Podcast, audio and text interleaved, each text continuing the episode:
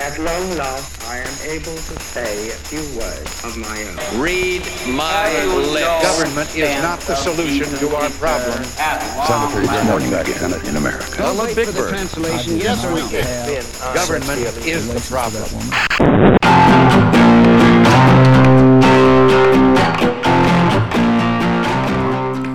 Welcome, everybody, to a liberal and a conservative walk into a bar. My name is Matt, and I'm a liberal. My name's Tim. I'm a conservative.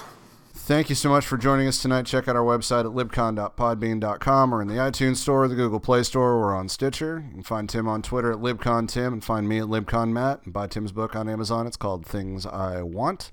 Uh, tonight we're going to talk about the uh, Republican convention-y fun in Cleveland. Uh, we're also going to talk about uh, Hillary Clinton's new vice president, and then we're going to take a look at both uh, party platforms. Uh, the one that was just approved by the Republicans, and of course the one that will be approved in the Democratic Convention in Philadelphia in the upcoming week. Uh, Tim had scratchy nastiness last week, and this week I don't feel terribly well. So if I sound grouchy, that's why. Uh, Tim, however, sounds seems to be in fine form. Are you not? I am. I'm chipper, ready to go. Outstanding. Uh, well, we're uh, we're gonna we're gonna we're, we're gonna jump right in and, and talk about the, the shenanigans in Cleveland. The Republicans went went to went to Cleveland and uh, I, I I don't know if they hung out with LeBron, but I heard Kid Rock was there, um, and Scott Baio. Let's not forget that Charles was back in charge on prime time for just a very short amount of time, where he wanted to make America America again. Uh, it was all Trump all the time, all week. I really eventually had to stop watching CNN. I was so bored with it. So, uh, yeah, I don't know. Just, you know what? Let's just all overall. How much of the convention did you watch? Did you watch any of it? What'd you think? Well, I, I watched I watched some of the big speeches. I mean, I didn't have time to sit glued to my television watching every moment. And and I'll admit uh, the the the tone of the primaries in the Republican Party turned me off a little bit from desiring to listen to a lot of these people, whether it was Chris Christie, Ted Cruz, or Rudy Giuliani. I, I don't hold to the idea that America is is going downhill, that America that life is bad for us right now. I, I don't hold to that idea. And so there's only so much I can listen to the negativity that that constantly keeps coming out of our party. You know, I can I can listen to Paul Ryan. There's a, there's an optimism there. There's the you know the better way and the ideas that he's putting forth. Um, but but the negativity, I'm just I'm just not up for. Yeah, well, it wasn't just the negativity. It was that the this this just felt like you know, a lot of times what I expect out of conventions, and I think what you'll see out of the Democrats and what I've seen out of Republican conventions in the past, is that you have, you know, like, and they did this. They every each thing has a, you know, a th- each each day or night or whatever has a theme, and then there's things on the agenda that they have to accomplish, and uh, you know, the they the speakers are sort of geared towards what's going on. Whereas in this case, th- this just really felt like all Trump all the time and I didn't really feel like you had any one speaker who came up and talked about this issue or that issue or uh, you know uh, new focuses or new faces or any of that stuff. This just really felt like you were either going to get a speaker who did one of two things. They were going to talk about how awful Hillary Clinton was, which was actually more prevalent than the second topic, which was how great is Donald Trump. And humanizing Trump and trying to make him into this sort of savior esque, you know, great leader sort of person that they want us to see him as. Uh, right down to the imagery on that last night, which in, in some cases, some of the images is so was just straight out of 1984 with the big Trump in the big letters and, and, you know, little Donald at the, at, at the podium and then big Donald behind him on the screen. And, and, and it just, it was all very sort of unnerving. Uh, and then the tone, uh, combine that with the tone of that speech the last night, with the the you know the, just the, the, just everything sucks dude you know you watch that and you think dude we're just we're and i know i'm not supposed to curse like this but i you watch that and you think dude we're just fucked just fucked totally and right down to the thing at the end where he said, "Everything is awful, and I alone can fix it." You know, it. We gather here in praise of me. I don't know. It it just it felt more like a third party event than it did a Republican convention. You know what I mean? Yeah, I, I think that's um, I think that's a fair, in general, a fair statement. I mean, there were, you know, I mean, I mean, and, that's the problem though is that you when you look at the people who put forth ideas in their speeches, when you look at you look at you know what Ted Cruz said, and you look at uh, the things that Paul Ryan said, when they started trying to really put forth ideas and, and policies and thoughts, so often those were going in contradiction with some of the ideas and thoughts that Trump has put out there.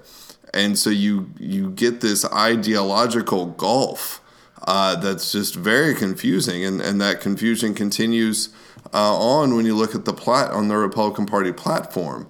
Uh, some of the things that they talk about in there, you're like, well, but that's not that's not what Trump seems to be for. So it, it, can get very confusing. Now, that said, I am very interested in hearing some of your thoughts as a Democrat on the ideas that Donald Trump puts out there, right? So looking past, because obviously I'm not particularly pro, pro Trump, but I. I am going to be making a constant, a conscious effort in future shows to tone back some of my rhetoric, just because you know we're we're we're supposed to be that shining the shining beacon of, of calm discussion and I there's so much negativity coming out of Hillary Clinton and there's so much negativity coming out of Donald Trump. I, I don't want to play into that. Um, so let's let's look at a couple of things here. One the the whole America first bit right so he want let's look one from a military standpoint first he wants to get away from this idea of nation building. What are your thoughts on that? Well, I mean, I, I, I think that that's been, uh, it's a fair question, right? Because that has been generally a, a policy that, that has been in place really since, I don't know, what do you think? Eisenhower? Where did that start? I think Eisenhower. You think fair, Eisenhower is kind of where that started? you know, mm-hmm. and then it, it, really took root, you know, in the late '60s, you know, with with uh, with Vietnam, and then Reagan into some of the more covert sort of things. You know, really the first effort at it, ironically enough, was Iran, right? You know, with knocking out the Shah. Uh, you know. Um, well, I wouldn't say that was our first effort in. I think that was one time where you can point to it and go, "Well, that didn't work." Um, well, I, I, in the modern in the modern first. sense of things, knocking out someone that we perceived as a dictator and tried to install our own person. You know what I mean? In in in in sort of this modern way of doing it, and and, and that was done, and again done very covertly. Well, um, the Shah was our guy. No, I thought. Are you sure? I thought the Shah was the guy that got elected and they and that we that we kicked out. I thought uh, I don't. I don't know. I don't remember. I don't know. I'd have to. You know, I've read a book about it. Oddly, yeah, that's, that's I could really, be wrong. I thought. Really good, I thought the, the Shah was our guy, and he was one we were backing, and then they had their revolution, and yeah, there, there was a go. guy that got elected that everybody liked, and maybe that. Yeah, that's okay. That's right, and I cannot remember that guy's name. Shoot, yeah. I don't know. Well, the book is called all that I read is called All the Shah's Men, and it's fantastic. If you haven't read it, it's really, really good. Um, but anyway, yeah. So this idea of nation building. I mean, I to me that getting away from that is fine. Okay. And I think that that's actually something that's a it's a very democratic idea, right? You know, the idea that we get away from some of these, uh, uh, you know, this involvement in trying to push democracy in such a forceful way on other mm-hmm. societies. You know, it's a um, it's it's a very liberal thing to say, which is mm-hmm. why it's confusing to hear it coming out of Trump. But it's it's it's the way that he ties it into. It's the way that he goes. He goes almost too far with it, because there's nation building and then there's working together, and I think that these are two very separate things. And I think that that is a line that President Obama has actually walked very well. Um, and I think it's one that Secretary Clinton would continue to walk very well because she's, I, I think, better good at that sort of thing. And it's one that Better, good. good, whatever. I don't know. Wrong, whatever. Trump, on the other hand, wants us to wants to get away from this nation building idea, but he also wants to, you know, he he's put out there that he doesn't want to work with NATO anymore. We're not necessarily let- going to. well, you know, we're let- not necessarily going to support NATO. We're not necessarily going to continue to support. You know, Japan's going to have to pay us. South Korea is going to have to pay us. Maybe Japan should have nuclear weapons again. You know, all of these things that he's put out there that go part and parcel with getting us out of quote the nation building business. We've been out of the nation building business. You know, really, you know, or at least backing off for the eight years that Obama's been in office. Mm-hmm. You know, but we have continued to work with all of these other nations that we've been working with for the last 70 years. Which, you know, McCain would say is what got us ISIS. Because of the way that Obama pulled us out of Iraq because they asked, right? Because they said, we're done. Uh, because we did that and we pulled out, that's what led to the power gulf, which led to ISIS. But if McCain wants to play that game, which McCain loves to play that game, McCain is, you know, he he he he wants to pin anything that he can pin on Obama because he hates the guy, because he got beat, because he's a sore loser and a grouchy old bastard. And Wow. the fact that he is, he is a grouchy old son of a bitch who needs to retire. I'm tired of listening to him. If you want to go back, if you want to play the let's go back and play the blame game thing, then you go back and blame yourself for pushing for the Iraq war in the first place because without George Bush, without John McCain's McCain's help in getting the Senate to agree to finance and push the Iraq war, And Hillary we don't Clinton's have help. ISIS. Hillary Clinton was involved, yes. But Hillary Clinton is not running around blaming all these other people for ISIS. Okay? John McCain is the one that is trying to pin ISIS entirely on Obama. And if you want to do that, fine, but you have to take responsibility in your own way as well. Well, now in supporting McCain, yes, all right, he was for the Iraq War, which we've all in retrospect seen. Okay, this was bad. But when everyone else was saying we got to back out, we got to back out, he was saying no, we have to do a surge, we have to have more troops, and he got Bush to do it, and that helped. The surge worked. That was a big thing. The surge worked, the and surge it is working. Yes, I know. It, and it did. And then Obama pulled us out, and boom. So you can see where McCain has every right to say a little bit of look, this is what I pushed, this is what I wanted, and this is what happened when we didn't do it. We got ISIS. We went in there in the first place and we got ISIS. We went in there in the uh, first place under false pretenses. We didn't is- uh, under the same under the same nation building bullshit that we've been listening to for the last 70 years. And and and and that ultimately got us ISIS. That's the deal. If you want to play this I game mean, going all the way back, then we're going to go all the way back to Bush. Absolutely, you can say that, but at you know by the time 2008 rolls around, we've already been in Iraq. That decision already got made, and how do you deal with it best moving forward? McCain presented one ideology, Obama presented another. Obama won, it went his way, and we got ISIS. Now, who's to say that you know all the sectarian violence and everything that you know would we still be in Iraq? Would we still be fighting this battle even more so? You know, who knows? Uh, it, maybe it would have gone terribly with McCain's idea, but I, I, I, I don't think you can call him being a sore loser for simply pointing out that hey, look, this is what happened. Because he's been a sore loser for years. He, He's been going after Obama. no, I can't necessarily argue everything that because he go was kind of a sore loser. I think you can. I think you can say that in general he's been a sore loser. But on that one, massive turn sure. to the right to get reelected in 2010. He's probably going to try did. to make a massive turn to the right to get reelected now when he really should just retire. Well, I don't know if he's going to do that, but he did. Well, he did be a so he did he did he was a sore loser. Okay, so okay, but then you brought up the whole NATO thing, right? Right. Because this is something we've all leaped on for Trump. Oh, he's not going to back NATO. Well, what Trump has said is that he expects NATO allies to step up and make the armed forces 2% of their GDP as as they have been supposed to be doing. Now, every secretary of defense for the last 12 years has been complaining about our NATO allies not putting in putting their chips in the game. And now all Trump is doing is saying, look, we've been trying to get you guys to do this. If you're not going to do it, then by God, there's going to be consequences. Because we're done for paying for the defense of the entire world. We're done. So start paying now, or if the Russians invade, we may not be prepared to support you if you haven't been helping out the way you're supposed to. Well, that's all well and good and perfectly fine. But here's the thing, and this is one that again the Republicans love to push on this, and and, and Trump loves to push on this.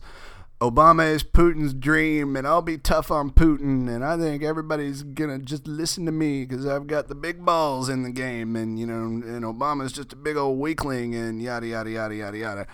Putin has been running around sort of uh, pissing on fire hydrants and, and not really, you know, I mean, I mean, he's been kind of egging people on and doing the I'm not touching you thing a little bit and, and for the last few years. And, and it's, it's a little interesting, but one of the reasons that he doesn't go pull all of this is because ultimately he knows where the line is. And Trump loves to go telling people that we we we're we're not see we're not surprising enough. Nothing we do surprises anybody, uh, and so we need to play things more closer to our chest. Well, he basically went out there with this statement in the last week or so, over the last week, of we're not necessarily going to defend our NATO allies, and you're tying that to his financial support policy.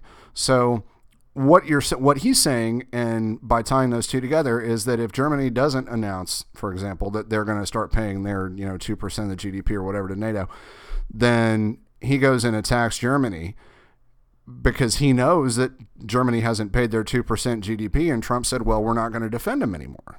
I mean, aren't you basically giving Putin a license to do whatever he wants? Well, a Trump because he knows we're not going to do anything. A Trump didn't say we he would not for certain. He just presented that as a possibility, as a way of trying to push our NATO allies to upping their ante. No, I don't. I don't think you can do that any more than you can say. You well, know, then what? They, they, get on. They get on Obama about you know he's not blatantly supporting Israel. Obama's never come right out and said that we wouldn't defend Israel or that we don't want to support Israel. He's always made it clear that if if Israel were attacked, we would see it as an attack on us as well. And um, I think if you're going to treat Israel that way, then you abs. And Trump has, has effectively said the same thing because you know you can't, God forbid, you say anything anti-Israel anywhere.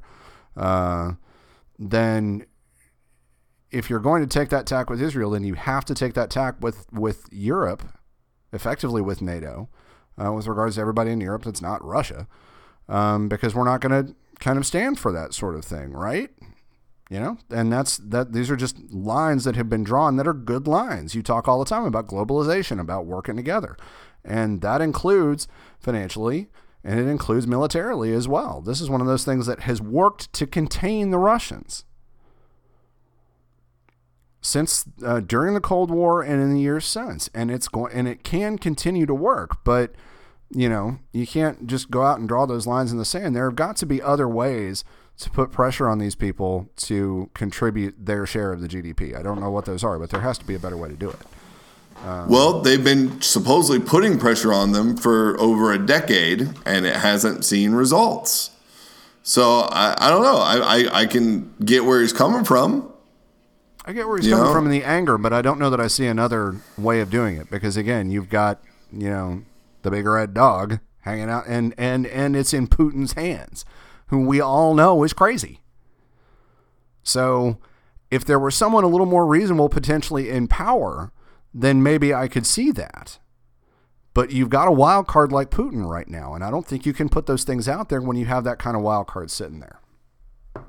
I, I just don't. I don't think it's a, I don't think it's a wise thing to do at the moment. Maybe Putin leaves, we get somebody else. Okay, you know, you put that out there. But right now, you know, it's they talk so much about how the world is a scary place. So you've got to find, if that's the case, then you need to find things that are steady. And you're taking one of these things that has been steady for decades and you want to destabilize that one now as well when you say all this other stuff is just an absolute disaster? I don't know. Talk to me about so before before we go on with with with those things, what, what generally did the tone bother you? I mean, on, on the whole of, of this whole thing, this idea of overall the the the, the lack of focus on anything policy wise, and where did this sudden focus on crime come? That's the other thing that confuses me. It's not in the platform really that I could find, and but this is a big deal all throughout the the convention, and by every measurable statistic that I've seen, crime is at historic lows. There was a moderate, very tiny uptick in 2015, but compared to where it hit, where it was 10, 15 years ago, it, it is nowhere close. And this isn't even something that the bulk of voters say is important to them in this year. But that was a big thing. We are, again, we're just totally screwed right now. There's, you know, there's dogs and cats living together, mass hysteria. It's, I, I don't know. Where, where, where did that come from? Well, I, I, I think that there is some evidence that um, you know homicides uh, homicides are up. I mean, Wall Street Post has an article talking about how homicides have gone up in um, many of the in many of our larger cities. But I mean, I, I think the obvious place that it comes from is from the recent violence. I mean, that's where you look at whether it's the number of mass shootings or if it's the uh, the recent riot, not riots, the recent protests, and more specifically the the death of police officers. Um, I think that's where it comes from. Now, I don't have a defense against the idea that he's playing on people's fears because I, I think that he is. I, I think that there is definitely some amount of playing on fears rather than really looking at if crime in general as a whole are um, has gone up. I, I don't think that's necessarily true. I think overall violent crime has fallen, and that's what. Uh, but he's not pointing that out. He's just he's latching on to some instances and the fact that homicides are experiencing a surge at this particular moment in some cities, and trying to create a picture in which you know all of America is in chaos and there's these massive leaps in crime, which I, I don't agree with. I disagree with that idea. I don't really think anybody anybody does agree with it, but I, but it wasn't just him. I mean, and Giuliani did it. Uh, Chris Christie did it. You know, um, I don't know. There are a couple of things that I do want to debunk, though, want you because you brought up the protests and the violence, the the tone leading up to the convention. You would have thought that this was going to be this massive sort of 1968 Chicago style riot going into this one or next week's. From every measure that I read, if you looked at, I, I, I read articles and listened to some podcasts of, of people that were actually there. They all said that it was very, the people that were there and not associated with the major news media who were taking very close up pictures of people shouting and screaming and holding up signs and making it all seem very dramatic. When frankly, most of the smaller outlets that I led said that, that I read said that most of the protests that you saw outside were very quiet. There were only about 20, 30, 40 people in each group. Well, they had one thing that spun out of control because some dipshit set a flag on fire in the midst of a bunch of people and it got some people hurt because he's an idiot. You don't get into a group of people and set something on fire. It's just not a smart thing to do. I don't care if it's a flag or a blanket. Either way, it's not wise. Uh, and they, but they got that one tamped down pretty quick. Um, it was it was like a convention, and generally a fairly decent atmosphere. The other the thing the other things that I want to say. So whatever whatever you saw on the media, particularly CNN, with all the images, was probably crap about it seeming really crazy because everything I read said that it was not. Everything I read again from smaller news outlets said that it was not like that at all, and that the Cleveland, uh, the city of Cleveland, and the Cleveland police force did a fantastic job uh, keeping things quiet. Uh, the other thing is the viewership. One, it was really interesting to see some size, particularly during major speakers, when the convention hall was half empty. So the attendance really didn't seem to be what they were hoping it would be. Uh, and also, Trump was running around touting the overall viewership for the thing as being the best ever, which is an absolute load. He barely caught Romney's speech in 2012 with viewership and was way lower than McCain's in 2008. McCain got about 40 million people, he only got about 30 million. So he only got about three quarters of the viewership that McCain got eight years ago. So, just saying. Uh, Yeah, well, and that's the other that's the that's the other difficult thing about Trump is he's he's he appears to be lying a lot of the time with the statistics I didn't that notice. with the statistics that he throws out there, the things they Get say, right out of town. and so you can't you listen to a speech and you go, okay, well, wow, well, goodness, okay, and then you get online and you fact check and go, oh, all right, well, that's not it. Like that's not that's not how it is at all. And and but you can see where people get confused because they're they're listening to this and thinking, oh gosh, but then I know, they're- right? You're they're and you're not- like, oh heavens. Oh, yeah, but then they're not they're not fact checking. So that that definitely is an issue.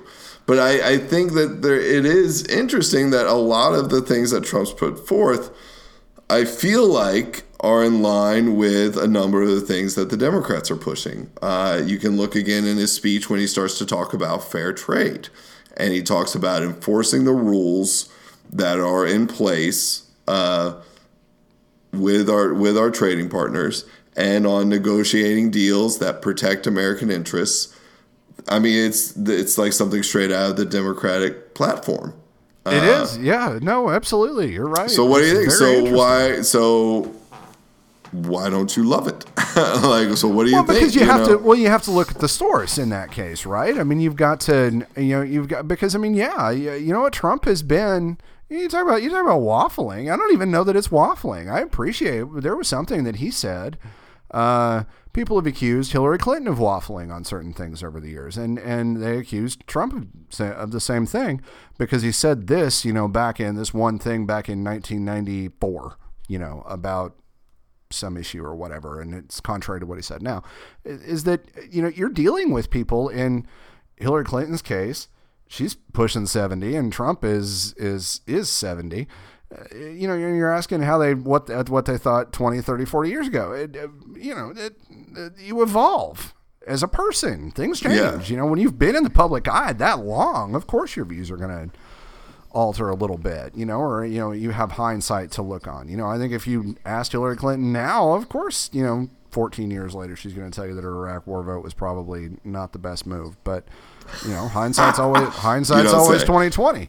Yeah. Um, No, and, I- and and and Trump has aligned himself as a Democrat. So if you you know if you look at that and he's saying Democratic things, well then of course you're looking at someone who's saying Democratic things in Trump and someone who's saying Democratic things in Hillary and going, okay, well which of these two people do I think is a better human being? you know, and uh, well I, I find Trump to be disgusting, and and it, it's it's interesting that I I saw something I'm going to talk about a little bit later, but was pointing out about uh, some of the hypocrisies in Fox News' coverage of Obama versus how they're covering Trump. And they have, refu- they have referred to Obama over the last eight years as thin skinned, narcissistic, and inexperienced.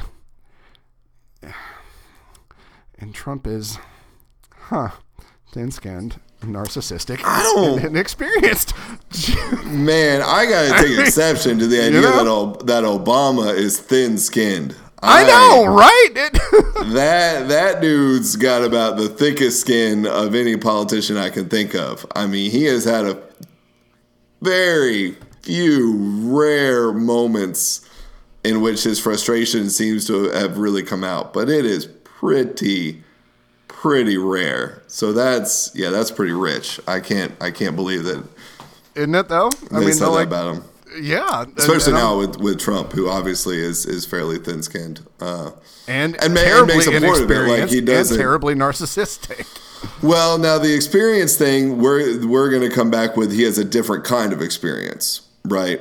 You know, we're we're wanting to elect a, a CEO in chief, right? And so we're going to say that Trump is the CEO. He knows how to do these things, um, and this is just another company. So okay. That that's going to be our argument there. Now, and, and one thing that is definitely worth pointing out because I, obviously, you know, you know me, I'm, I'm very pro free trade, pro globalization.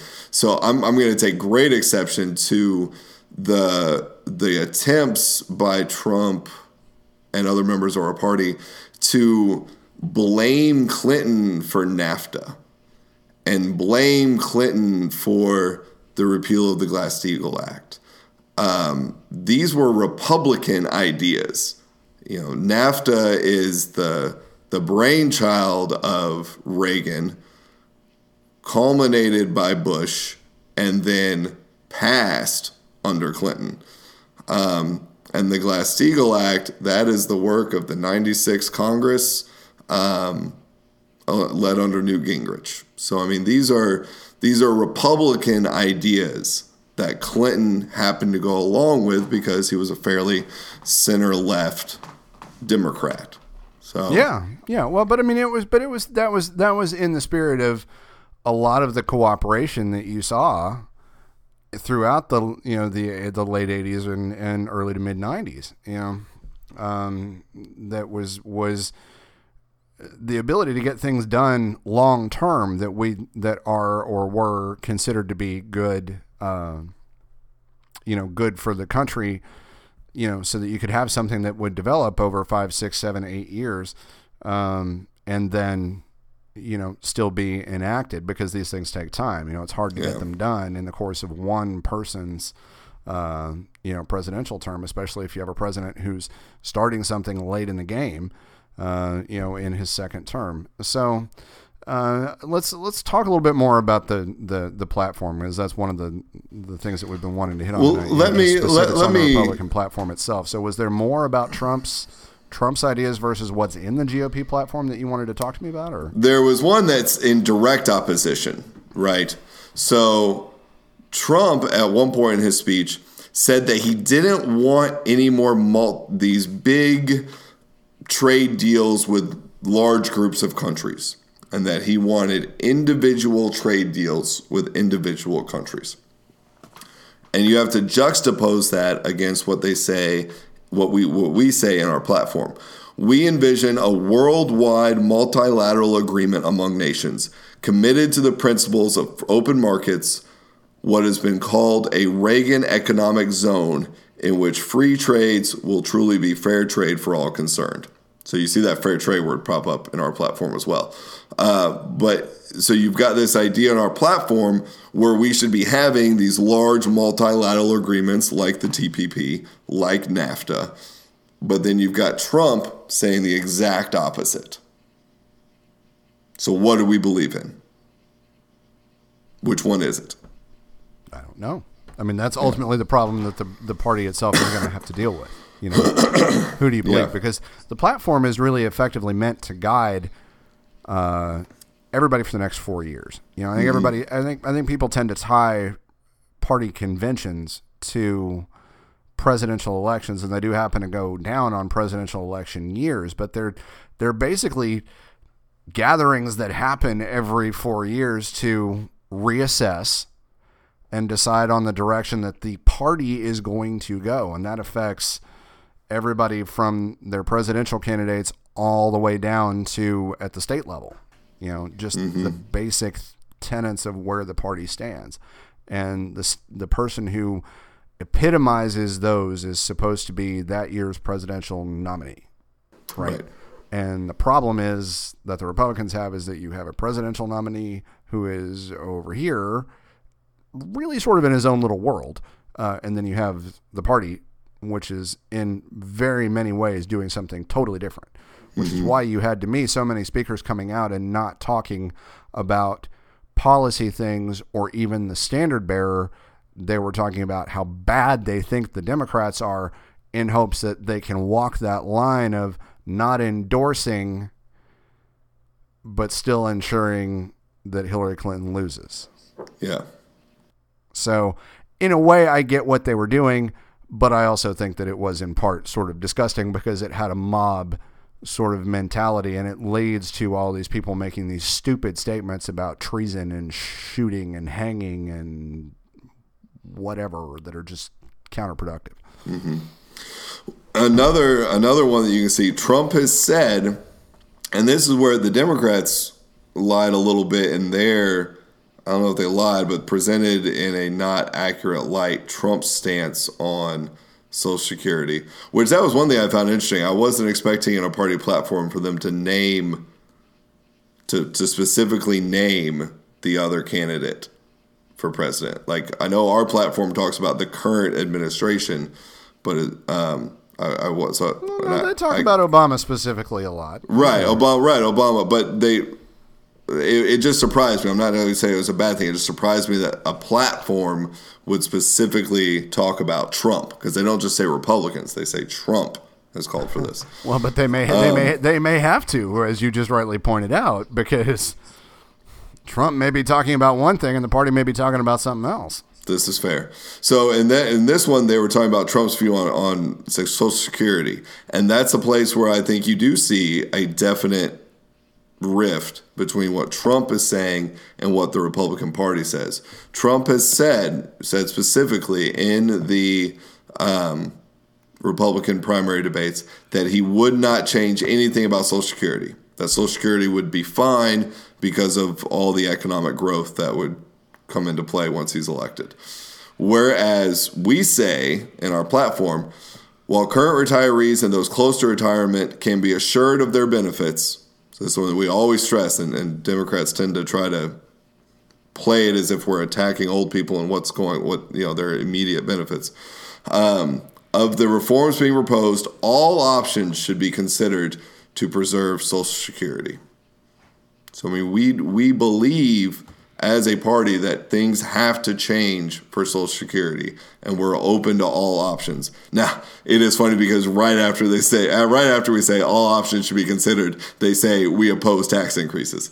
So apparently, not all options are on the table, uh, which I'm glad. I don't think there should be tax increases for Social Security, but um, I did find that amusing that they phrased it like that. But Well- there again, though, we see a difference between what Trump says and what the Republican Party says. Very true. Um, a lot of the other things that I read in the in the platform itself, uh, uh, some of a lot of it was fairly standard Republican things, anti-abortion.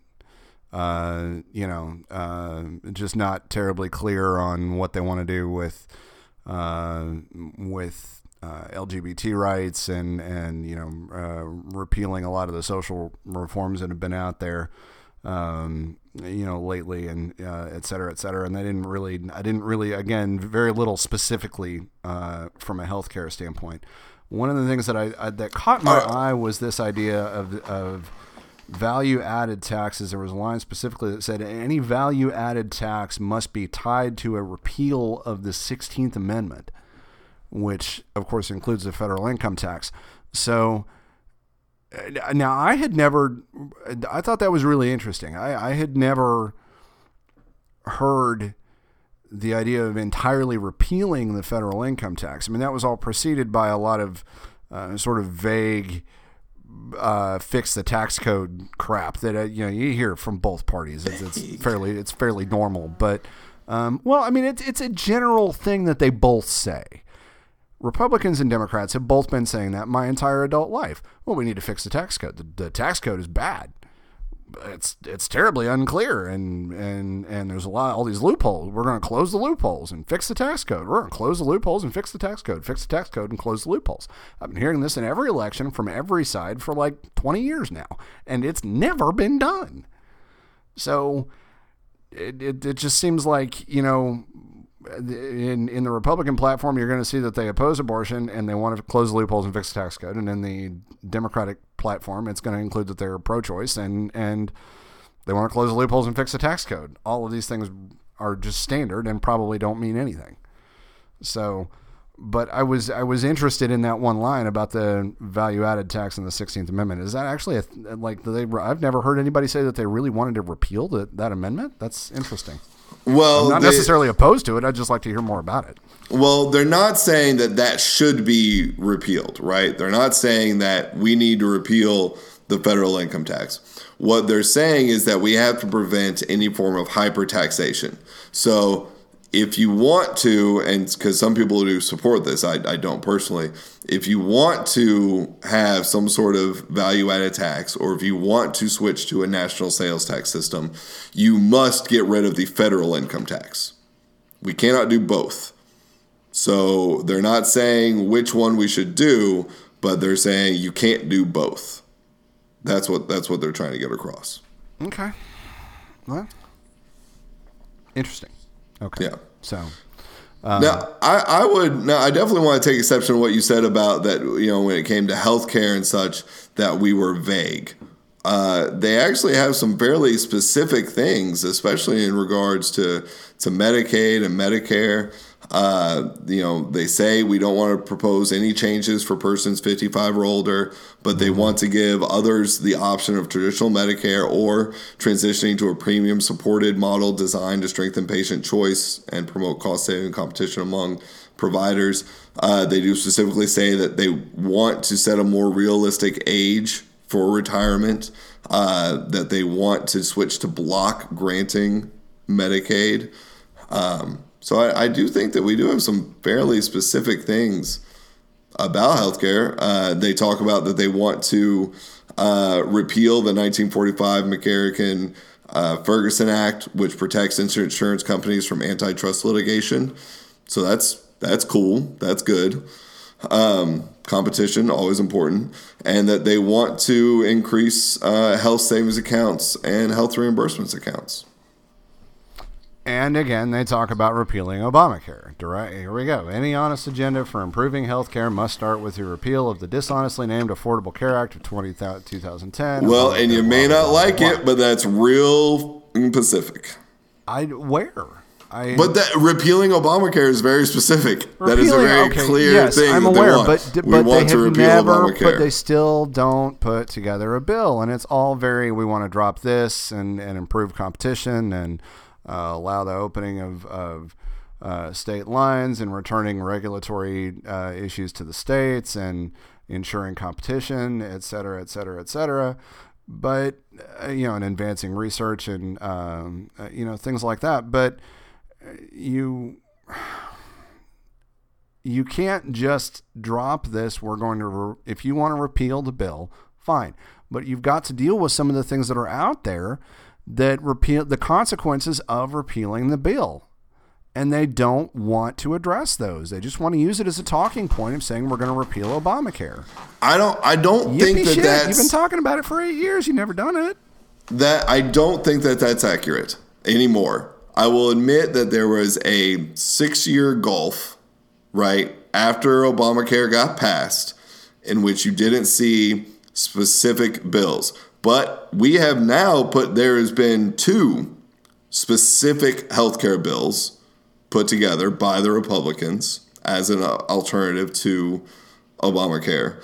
And now you've also got the Better Way, which, while not a complete bill, does lay out some specific policy guidelines for a new healthcare system. Have And they worked with anyone else on you've these? got Are the fact that- serious things that they can put forward in actual bills where they're doing what they accuse the president of not doing, which was working with people on both sides of the aisles and trying to genuinely improve the system. I haven't seen that yet, and when I see it, then I'll give them credit for it. But Well, so right now, no it. Democrat is going to sit down and work up a Obama replacement bill with us. No Democrat's going to sit down and do that with us because Obama, the, the Democrat, is the president. So now, but, uh, uh, Trump had Trump has specifically said that we would need to work with both parties in putting together a new bill.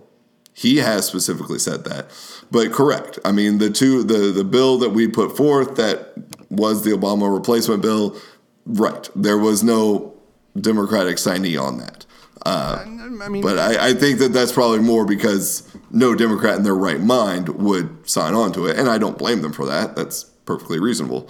Um, now we had we had healthcare bills in place at the time that we were going through the whole Obamacare debate of how to go about this. And their willingness to work across the aisle was on the other foot. The Democrats were not willing to work with us because they didn't need us. So they could just ramrod through their health code bill. uh, all all all very nice and all in the past. I right now what I'm worried about is right now what's going on and what else do they want to do.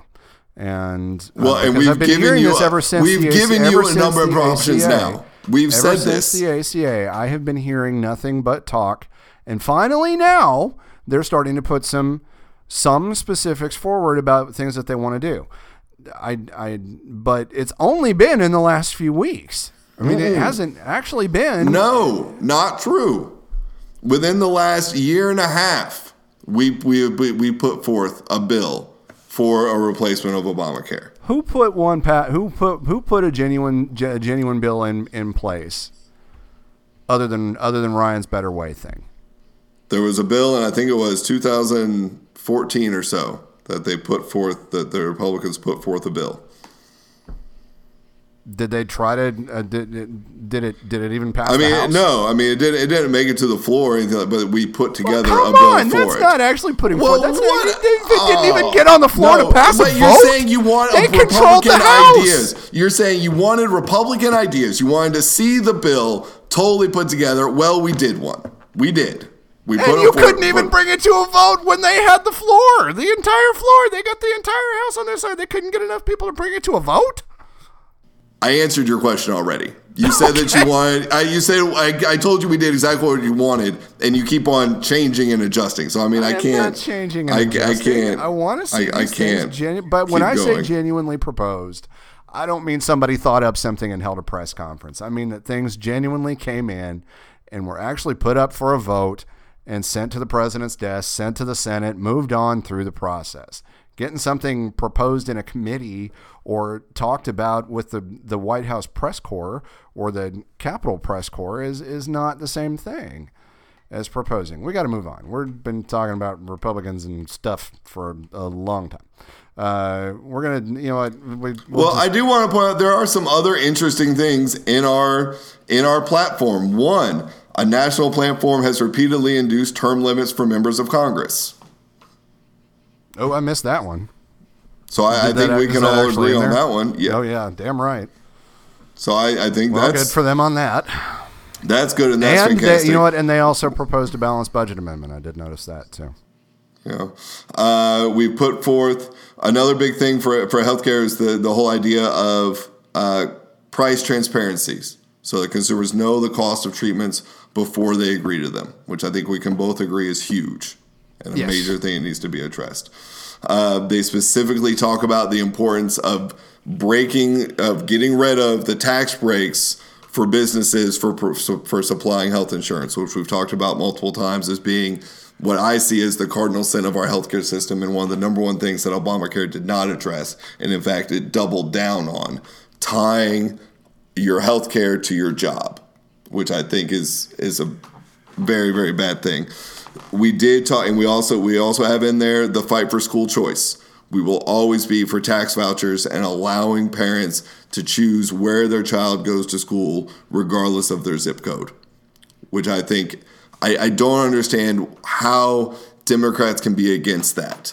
If our whole idea is that we want to get people out of poverty, want to give them a chance, then we have to give kids who live in poor neighborhoods the chance to get out of the schools that are in the, the poor schools that are in their neighborhoods and go to the better schools. Then why are you not? Because part there are two. Pro- Lord, you know what? We're not even going to get to t- get to the Democrats tonight. So here we go. the The two pr- reasons that I, I that I, I disagree with the voucher system is that you are. I don't see how the voucher system is actually cheaper.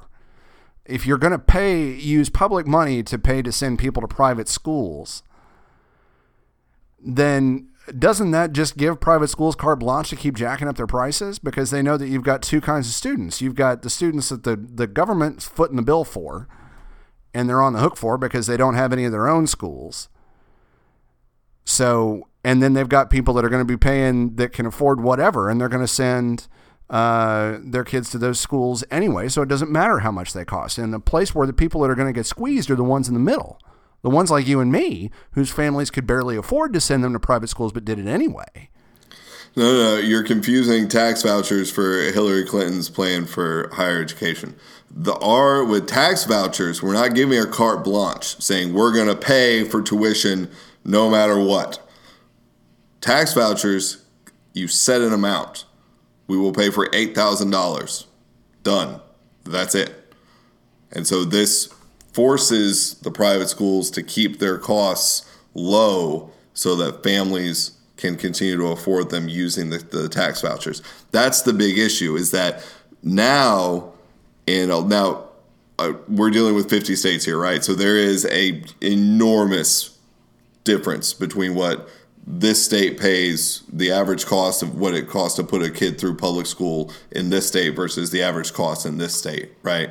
But there are certain, it is almost across the board that it is more expensive, it costs more money to put a kid through public school than it does to put them through the, an average private school then why aren't they finding ways to why aren't they finding better ways to educate students in the public school system. You're talking about the death of the public school system in the long run. Absolutely. Because you're going to and no and i do not agree with that tim. I'm sorry i don't. I think that public schools are a cornerstone of what this nation was built on. And i also believe very much that you're just you're going to wind up concentrating schools in different areas. What's wrong with helping helping kids go to schools in their own neighborhoods? You know, you're acting as though because, you know, and why not take that money that you're putting into private schools and use it to improve the public schools? Because the government and the people in charge of the public schools waste the money. They don't spend it well. It's overregulated, bureaucratized, dumped into pension plans and tenures and all of these things that end up wasting the money because money's that's what I'm trying to get across. Money is not the issue tons of money is getting dumped into public schools, but they're bad systems. They do not handle the money well. They are not innovative. They are not creative. And that is why you give parents the choice through tax vouchers to send their kids to places where they're happy. Because with public schools, they've got a captive audience.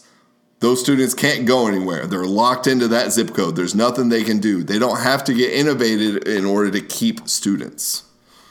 And why don't you give students the choice to move between public schools?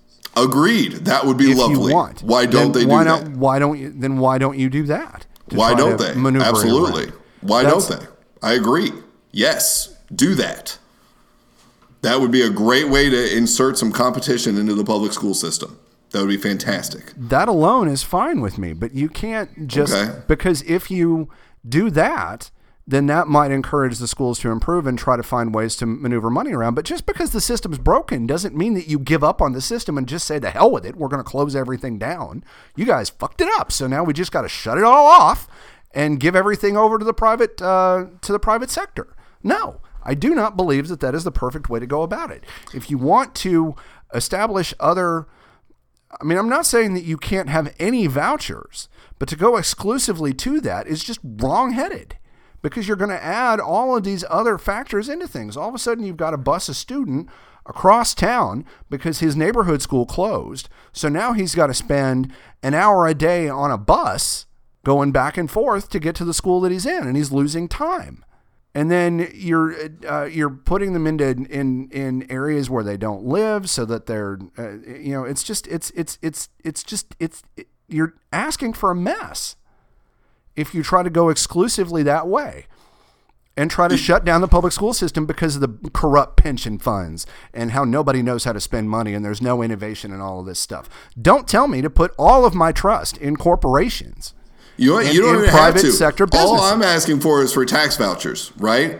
But I think that what would happen is what you said, the end of the public school system. Because if you did tax vouchers, then parents would want to send their kids to other schools. And you know what? Fine. If you don't want the public school system to end, then make the schools better so that parents choose to go there instead of to the private schools. Well, then you you know so much. Give me some proposals about how to fix the public school system instead of just giving up on it.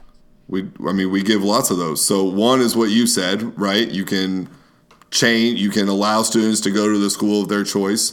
Charter schools are good. Uh, merit-based pay is good. Cutting back on the national testing is good. Giving more power to the teachers. The national testing system is crap. I'm Agreed. Right behind you on- with that. All right. Well, good. I'm glad we agree.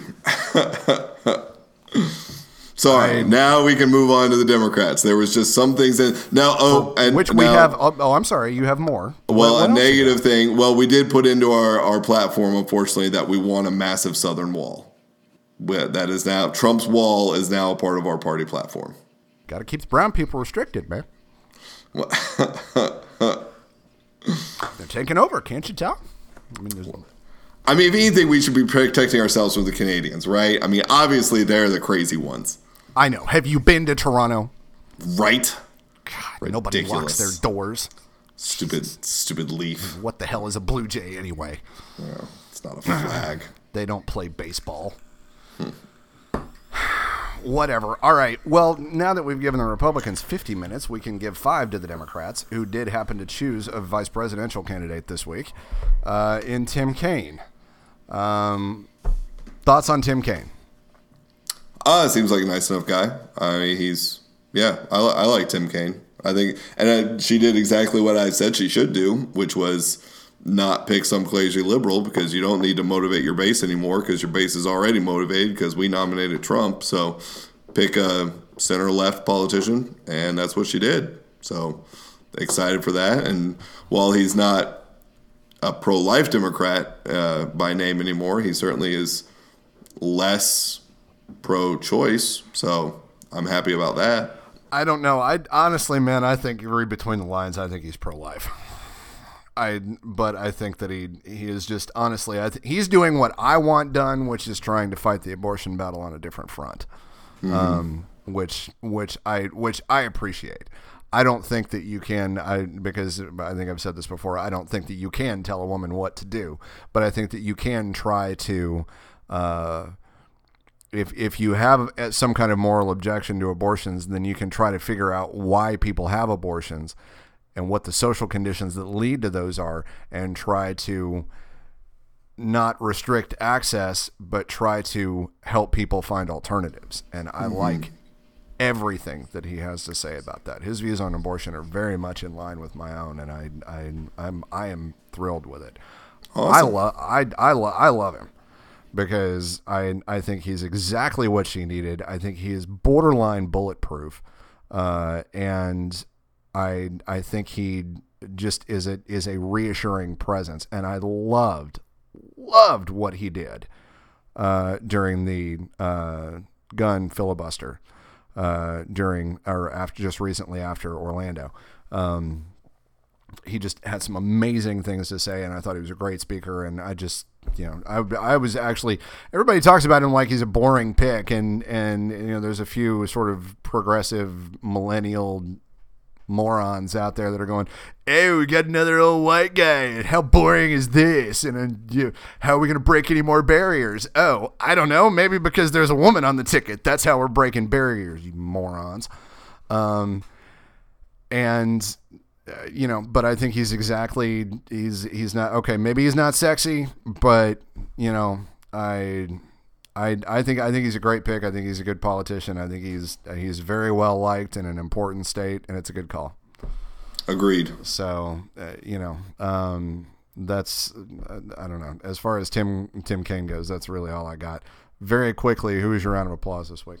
Ivanka Trump. Uh, I listened to her speech introducing her father. It was startling how different her speech was from his.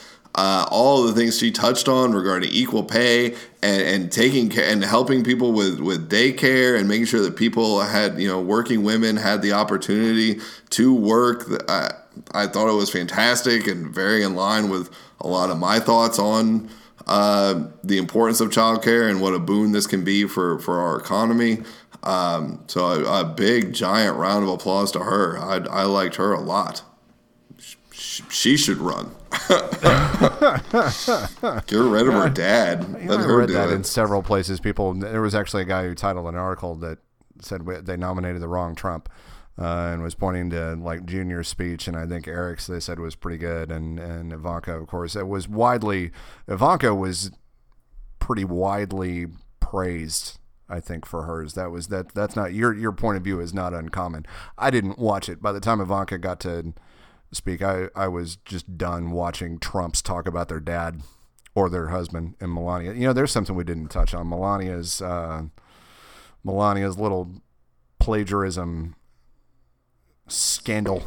And of all the people to plagiarize, you know, I mean, here you I know guys are Michelle, right? bashing the One that you Obamas really nonstop, hate. and then you plagiarize her speech. Like, I mean, it was a it was a great speech, so I guess sure plagiarize away, but I mean, kind of hypocritical.